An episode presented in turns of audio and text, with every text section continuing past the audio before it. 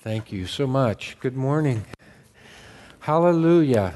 When you say hallelujah, you are saying Hebrew. Hallelu is the word praise. So hallelu, you're saying to somebody, praise. Hallelu, that's Hebrew praise in a declarative, admonitory way. And Yah is a shortened form which is found in the Old Testament for Yahweh. That is the personal name of God. Hallelujah. Praise. We don't say Yah or Yahweh. In fact, in, in large chunks of the world, out of uh, reverence and piety, we don't even utter the name of God, which we verbalize as Yahweh. So we say the Lord. And that's why throughout the your Old Testament, when you see the Lord, even though it might, Lord might be in small, it's all in caps. So the Lord, that's standing in place of, out of reverence and respect and tradition, that's standing in place for the very word Yahweh, which some feel is the ineffable, unexpressible name of God. So, hallelujah. I, I always want to remember what we're saying there. Uh, here's something that you could write down worthy of remembrance in light of First Corinthians thirteen and this emphasis on love. And I know that in English, the word love can be a verb or a noun. And if you say the love of God, you sometimes wonder, are we talking about our love for Him or His love for us?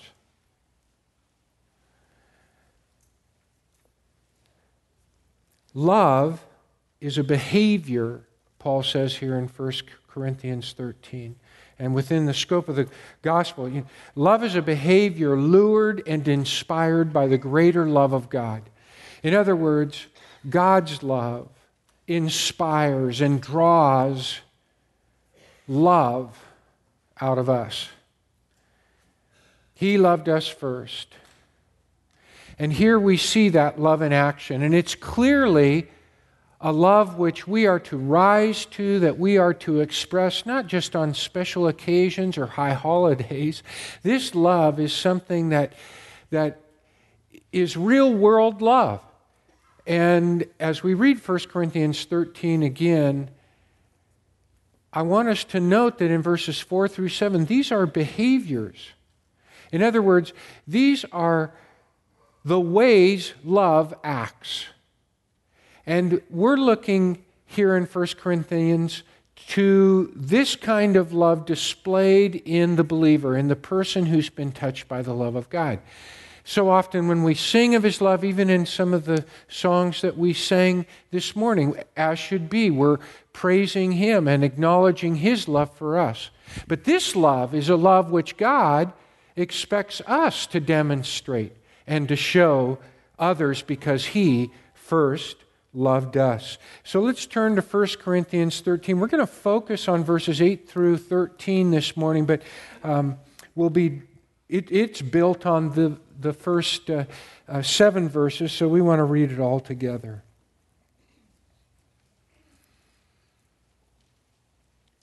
By the way, note in these first three verses references to knowledge, prophecy, and tongues. He's going to pick that up in eight through thirteen. They represent all the gifts in a sense. It's not that all the gifts are contained in them, but the Corinthians prized, and some felt in some ways extra special, almost maybe elite or better than others because of the gift of prophecy or the gift of tongues or the gift of knowledge. They're representative of all the gifts in the discussion, but Paul singles them out because he has something to say to those who may think that they're better than others. He wants them to realize that there's something even better. And that's why at the end of chapter twelve and at the beginning of Of chapter fourteen, he says, seek, you know, pursue, strive after love. All right, let's read this together. If I speak in the tongues of men and of angels, but have not love, I'm only a resounding gong or a clanging cymbal. If I have the gift of prophecy and can fathom all mysteries and all knowledge, and if I have a faith that can move mountains but have not love, I'm nothing. If I give all I possess to the poor and surrender my body to the flames but have not love, I gain nothing. Love is patient. Love is kind. It does not envy. It does not boast. It is not proud. It is not rude. It is not self-seeking. It's not easily angered. It keeps no record of wrongs. Love does not delight in evil, but rejoices with the truth. It always protects, always trusts, always hopes, always perseveres. Love never fails. But where there are prophecies, they will cease. Where there are tongues, they will be stilled. Where there is knowledge, it will pass away. For we know in part, and we prophesy in part. But when perfection comes, the imperfect or the partial disappears. When I was a child, I talked like a child. I thought like a child. I reasoned like a child. When I became a man, I put childish ways behind me. Now we see but a poor reflection as in a mirror. Then we shall see face to face. Now I know in part. Then I shall know fully, even as I am fully known. And now these three remain: faith, hope, and love. But the greatest of these is love. Pastoring in San Francisco, there's a bit of a different ball game than Visalia.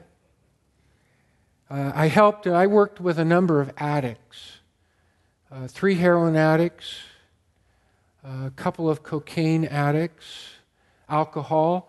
Uh, one guy, he was all three. I mean, he was all wrapped up into one, the perfect storm. But it was in those experiences that I learned an acronym. You know what an acronym is. In fact, the word acro, for example, in Acropolis, um, acro in Greek can talk about extreme or chief. Akron is an actual Greek word. It means summit. I don't know if that has anything to do with Akron, Ohio. I've never been there. But an acronym would really points to the fact that there are words like F B I, Federal, Federal Bureau of Investigation. So F stands for Federal, Bureau for B for Bureau, I for Investigation. Well, I learned an acronym uh, it, through those experiences, and it's the acronym HALT. HALT. It stands for hungry, angry, lonely, tired. HALT. Hungry, angry, lonely, and tired. It's significant with addictions because when you're hungry, angry, lonely, and tired, you're vulnerable. And when you're vulnerable, you become selfish, self-centered, and focused on yourself. And a lot of times, when you're hungry, angry, lonely, and tired, you start to justify things because it's a poor me kind of attitude. I don't deserve this. I deserve better. And when we get into a state like that, we can justify all kinds of irresponsible and irrational behavior because we feel so sorry for ourselves. Now, why do I mention this? Well, everyone has a different threshold, whether you're an addict or not. And I have a different threshold than you. Thursday, after a long day, I had another responsibility. And right now, it just seems to me that uh, I can't even see when my life will show up again. I just have so much going on. And so I was on my way to this responsibility. In fact, when I left the, the office here, I, I'm driving home. It was pretty, pretty warm. I hadn't noticed with the cooler weather, but my air conditioning was broken. So then I'm driving to this event, and uh, little beads of sweat are, are crawling like spli- spiders through my hair and like bugs down my back. I'm so hot in this car, and I'm sweating. And I'm thinking to myself, I'm just kind of preoccupied with myself because it just seems like everything is not going my way. And Shelley is in the car with me. And of course, she is so sweet, as always. Too nice, in fact. And I'm just miles away from her, absorbed with myself. Now, I mention this threshold because, um, let me illustrate it this way. In the Christian life, um, and I, I've noticed this just this week with uh, uh, a friend in our small group, who's begun riding his bike. And I've been riding for a couple of years. Some guys were nice enough to me to kind of help me get started. And they didn't run me into the ground by riding at twenty-two or twenty-three miles per hour right off the bat. They kind of brought me along. And they would keep incrementally kind of upping the ante. But each time I felt like I could do more. Wow, I can do more. You see what I'm saying? So this weekend, I com- kind of conceived this ride that I thought would be a bit of a challenge to my friend and leave him feeling like, wow, I can do more. Because he was thinking, I can't do that. I'm not even sure I can do that. But see, that's so much better than taking someone out, really raising the bar high and leaving them feeling like, I can't do enough. When you feel like you can't do enough, you don't step outside of yourself and take on those new challenges. So for me, this threshold on Thursday was God's way of showing me, John, you can do more. And do you realize that in life, God wants you to do more. He wants to stretch your faith. And sometimes He takes these challenges, whether He orchestrates them or just arranges them, because world ha- this world has enough challenges. God uses these challenges to stretch our faith, because it always comes down to getting my eyes off of me and onto the Lord. Every moment of every day is always a challenge to our faith. It's always a battle. Paul calls it the battle between the flesh and the spirit. That is, when God's controlling me, or I'm submitting to His role and will and control for my life, that's, that's when I walk in the spirit. But when I'm walking in the flesh, I'm walking in my own strength and power. And that's huge. Selfishness craves. Love and trust waits upon the Lord, even as Brian was reminding us. So when I was driving along, I was full of myself, I was absorbed with myself, and I was hungry because I hadn't eaten, because I had to go to this function where there was no meal provided, and I didn't have time to eat. So I was hungry. And I was angry. Well, I'd like to say I was peeved. You wouldn't have known I was angry. But we become peeved and frustrated when things just don't seem to go our way. And internally, we may not think of that as anger, because we think of anger as something out of control, really brash, really over the top. Oh, that's anger. But there is an anger. I mean, it all comes from the same seeds. And it comes when things are not in our control. And it starts to frustrate us, because in my selfishness, in my own strength, I wasn't fixing anything, and I was feeling sorry for myself, to be quite candid. Now, I know none of you can identify with me in, in this, but just bear with me a moment. I was lonely. When you become self-absorbed, even in a crowd, you are isolated. I think it was Billy Graham who said, "The smallest gift I ever saw was a man wrapped up in himself." And that was me. I was wrapped up in myself. I didn't want to be in the car with Shelley because then I had to step outside of myself. I had to be patient and kind. See, I had to do the stuff of love. But the stuff of love does not come from an impoverished place when you're feeling like, well, what about me? When you're hungry, angry, lonely, and you're tired, and you don't see any place to rest. Now, this is a negative illustration. And really, I don't like airing my dirty laundry. There are a couple of reasons I do. One is, I can't get up and preach about love if I don't share some of the realities of trying to love as God wants us to love. And I... I wasn't up to it at that time. And there are going to be times where you're going to fall short. It's going to cause you to realize, though, I can do more.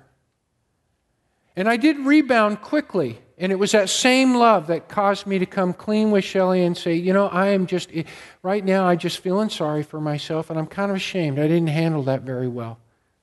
And then move on.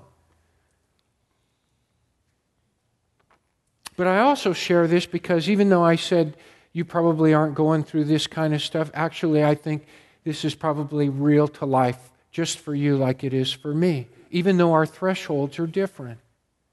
And God wants to use these occasions not for us to fall down and say, oh, I'll never get better, I'll never love like that, but to realize I can do more.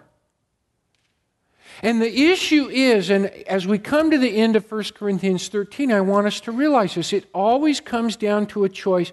Am I going to try and do this in my own strength, under my own power, or am I going to do this in the power of the Lord? Am I going to do this His way? And that always calls for me to let the love of God in. Now listen. The love of God can become something embroidered on a wall, something we sing about. But as I was driving along, I needed to let God's love in. I needed to let His love touch every one of the issues that was troubling me and bothering me.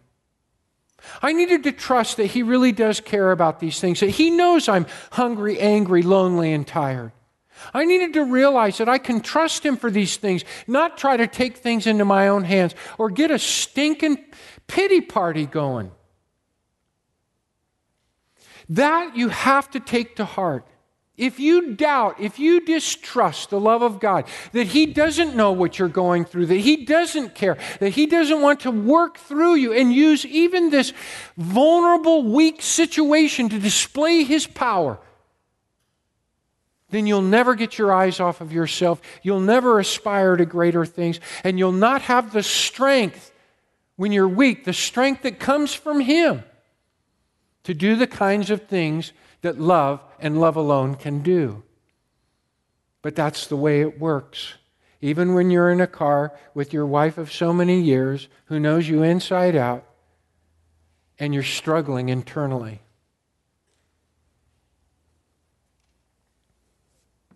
It really was childish. But it calls for bowing before the Lord and letting His love lift you up. The, e, the, the key is always to let God be God in your life, to turn to Him, trust Him, knowing He'll satisfy your greatest needs. Here's another acronym, faith. Faith, F. For all, I trust Him. F for A, all, I, me, or you, I. T, trust. H him. For all, or for anything, I trust him. That's faith. Love, you see, never fails. The very word Paul uses here in verse eight, which kind of is the crescendo, it's the apex, it's the summit of everything he said to this point, particularly four through seven. But it's also kind of a hinge that leads us to what comes next, because clearly the chapter ends in verse thirteen with the greatest of these is love. And as I said, at the end of twelve and at the beginning of fourteen, in other words, coming into this and going out of it, he says, pursue this more than anything else. And I think we've made this clear in the series. I hope you'll go back and listen to the ones if you've missed any. But the word actually means to fall. To fall, to fall to the ground. Have you ever seen somebody just fall? He says love doesn't do that. Love doesn't crumple. Love doesn't fall to the ground. And thus we get, it doesn't collapse, it doesn't fall apart. In other words, love never fails. If you ask in a situation, just as I should have asked it at that time on Thursday, what should I do? Actually, I knew. I just didn't want to trust the Lord. I was feeling selfish for, I was, it was a poor me moment. But see, what happens is, then there's wreckage to deal with. Selfishness always ends up making things worse. And that's why there too, even when we think of behaviors and actions and wisdom and a course of direction, love never fails. It always applies. It always does the right thing. Romans ten thirteen, by the way, Paul says, love does no wrong to its neighbor. You see, love isn't just about candles and symphony, symphonic music. It's about behavior. It's about doing the right thing. It does what's responsible. It always builds. It never destroys. It always imitates Christ. We define love as seeking God's best for another. Now you see, that takes all the wishy-washiness out of it. Sometimes they call it tough love. Well, it, you know, it isn't tough or weak. It's just principled. Love does what's right. And what is right is guided by God's heart, His values. Love always blesses. Love is a beautiful thing. And it was just what the Corinthian church needed. Let me briefly share with you a little about the Corinthian church. If you've never read First Corinthians, it's fifteen chapters. Originally, of course, it was just a long letter. No verses, no chapters. It was a letter written to a church. Corinth was, was kind of like San Francisco during the gold rush or the early days of New York. It was a hub. It was...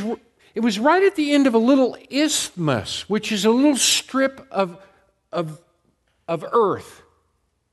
Now, actually, about fifteen miles across. But when you talk about the oceans that it bridged, for, for sailors, it was huge. They actually ferried their ships over the land. They've tried building canals. Now they have one, but back in the day, they tried even in the seventh century, B C before Christ, building a canal. But what they did was they built a road and they took logs, and just like they would, would ferry large blocks of granite in the building of the pyramids, they'd roll these ships over.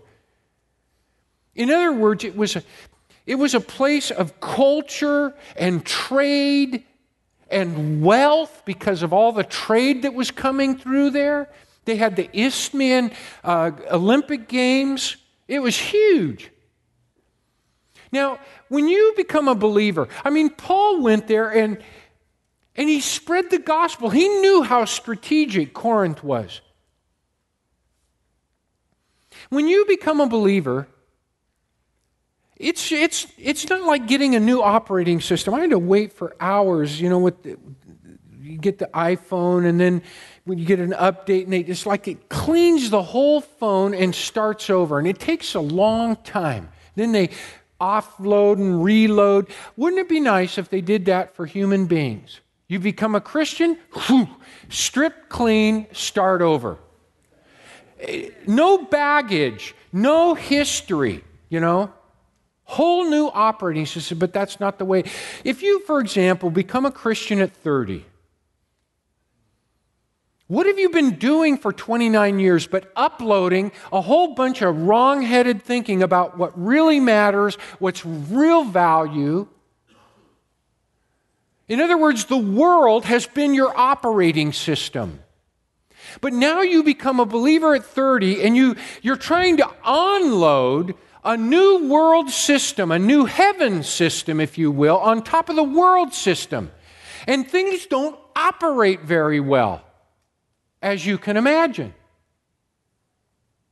So maybe you've only been walking with the Lord about a year, and you've got twenty-nine years to thirty years of doing it all wrong, or mostly wrong, or in a way that's going to be partial and not whole, and it's going to conflict. And they bring, in other words, to put it simply, when we come into the church, we bring the world with us. And we look at things through that worldly lens. Now, you know this is true. We bring our values. For example, you watch television and you learn all about the stars and all your favorite artists and so forth, the clothes they wear, what they value, the houses that they live in, the cars they drive, the things that they adore. And we that that is held up as the chief end and goal of life. I mean, how else could they have shows built around this stuff if people weren't buying into that? And you come into church, and let's say you've got it all, and you start seeing other people, and you think, I'm a lot better than him or her. My clothes are nicer. I've worked hard, so I've earned more. I've got more. My friends are better. I do certain things that set me apart. You bring that with you into the church. And that was what had happened in Corinth. There were divisions between them, the haves and the have-nots. Let me share with you. Turn to First Corinthians chapter three, just for example. I'm going to highlight just a couple of things to give you a feel for what's going on in Corinth. And look at this in First Corinthians three. Brothers, I could not address you as spiritual, but as worldly.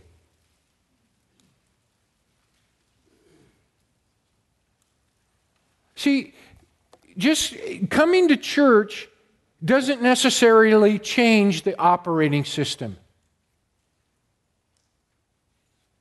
We bring that stuff with us.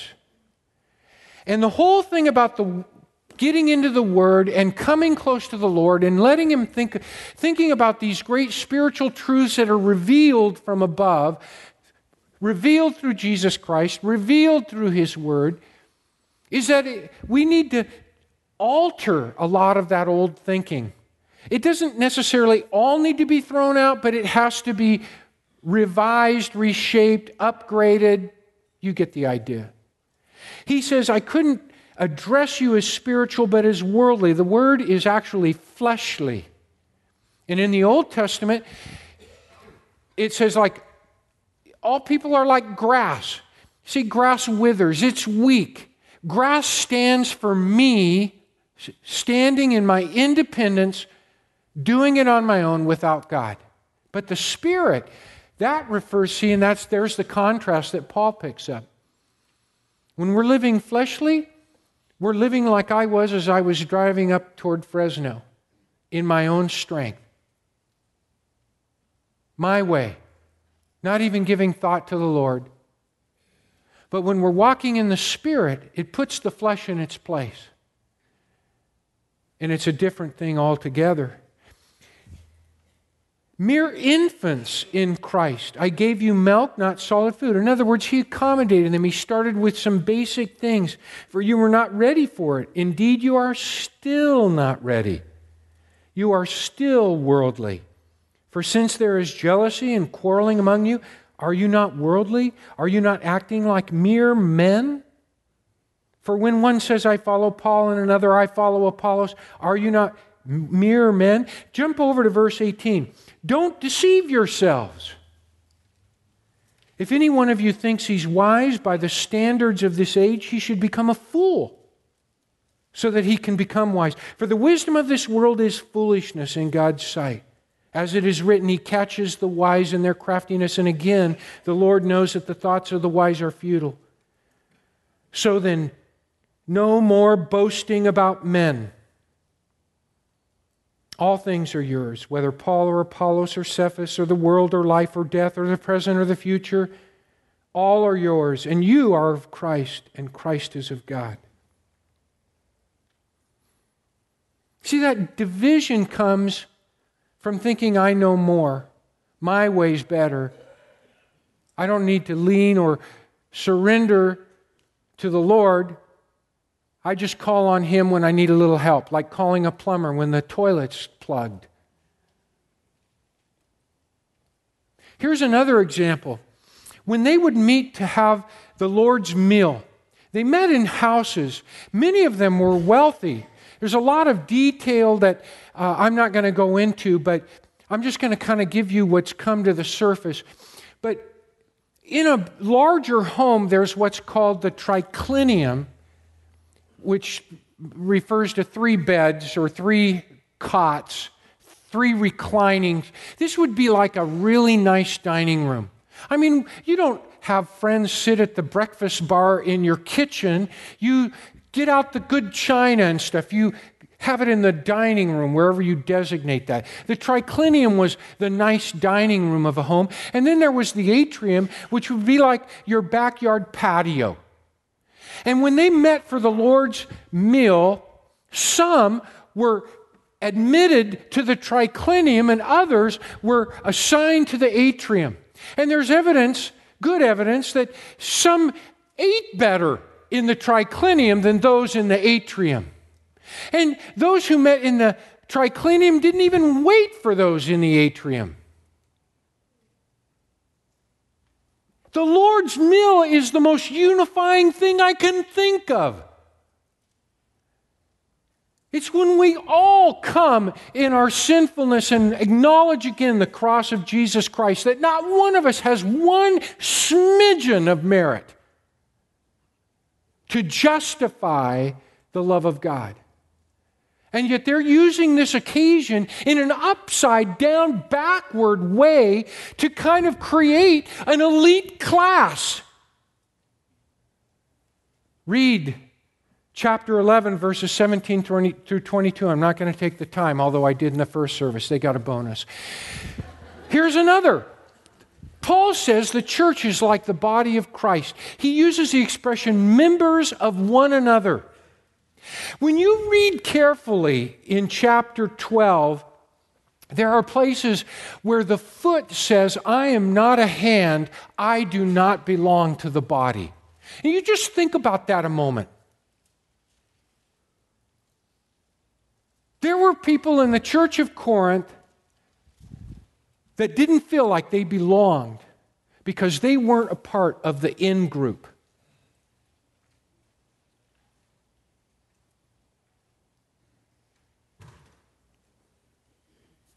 You know, I don't know if you use the word clique or click or how you pronounce it, but it means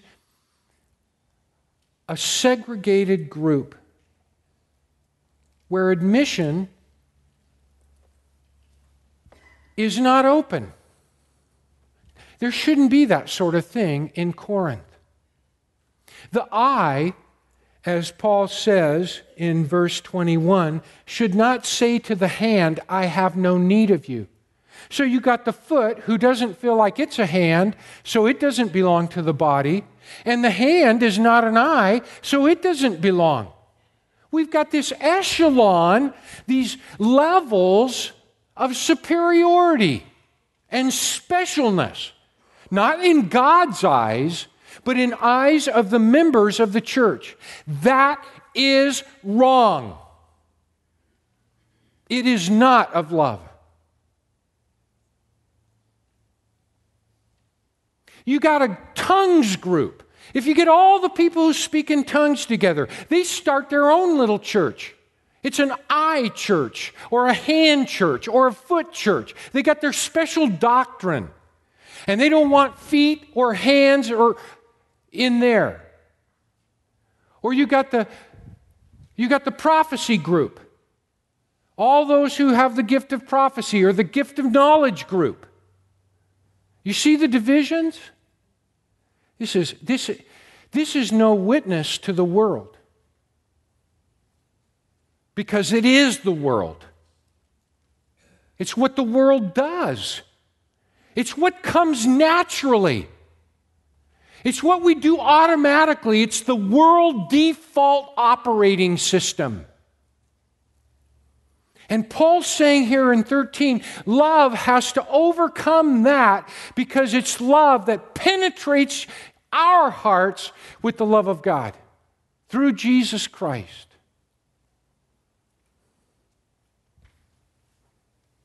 Now, I want to say something to you. There is no doctrine or teaching that eclipses the most important doctrine, the doctrine of love. There's no prophecy group that gets to be unloving because it's the prophecy group. There's no tongues group that gets to be the tongues group and do whatever it want, wants and just eliminate love because it's the tongues group.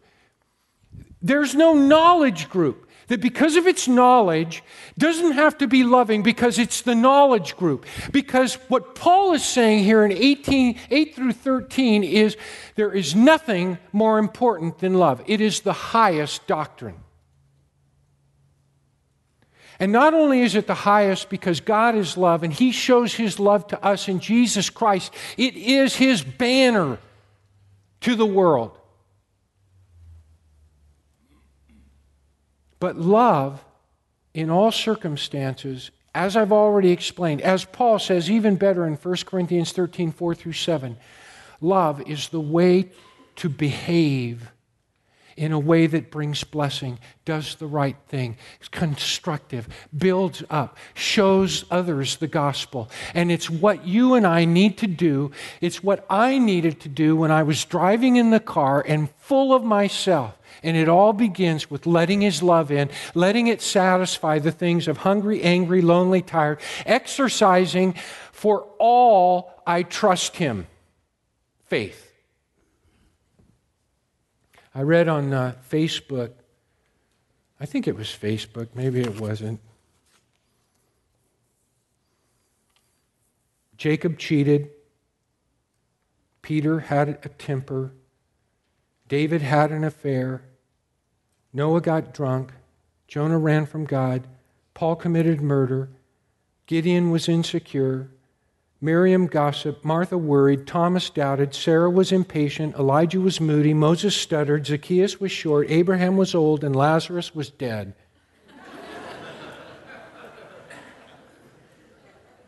But here's the tag. And I, we might quibble with the descriptions, but the point is clear. God doesn't call the qualified. He qualifies the called. And with that, I want to close with First Corinthians one, twenty-six through thirty-one. Brothers, think of what you were when you were called. Not many of you were wise by human standards. Not many were influential. Not many were of noble birth. But God chose the foolish things of the world to shame the wise. God chose the weak things of the world to shame the strong. He chose the lowly things of this world and the despised things and the things that are not, to nullify the things that are, so that no one may boast before Him. It is because of Him that you are in Christ Jesus, who's become for us wisdom of God, that is our righteousness, holiness, and redemption. He doesn't use the weak things of the world if we don't think we're weak. Paul said, don't be deceived. You are weak. But in the Lord, see, when I think I'm strong, I'm not leaning on the Lord. But when I realize I'm weak, I lean on Him. And when I lean on Him, for all things I trust Him, faith, God exercises power in a way to demonstrate His love. Will you stand with me? Let me pray for us.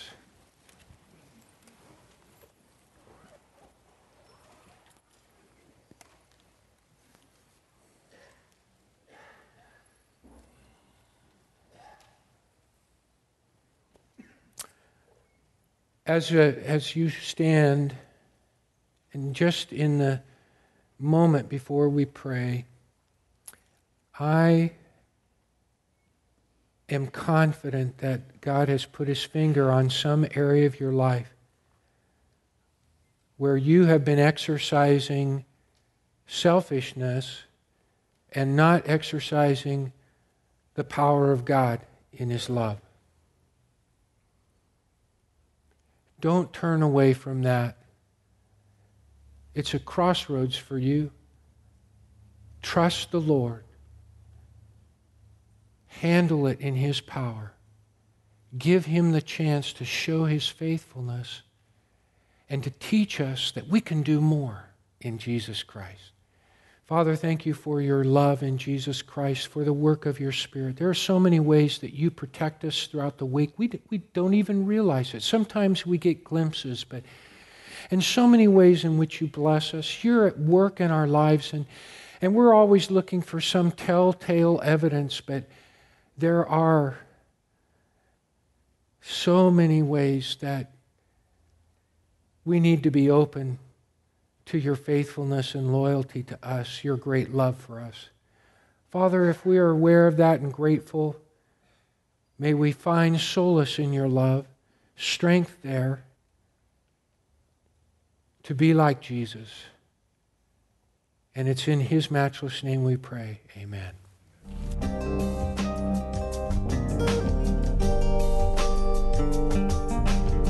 This has been a production of Grace Community Church of Visalia.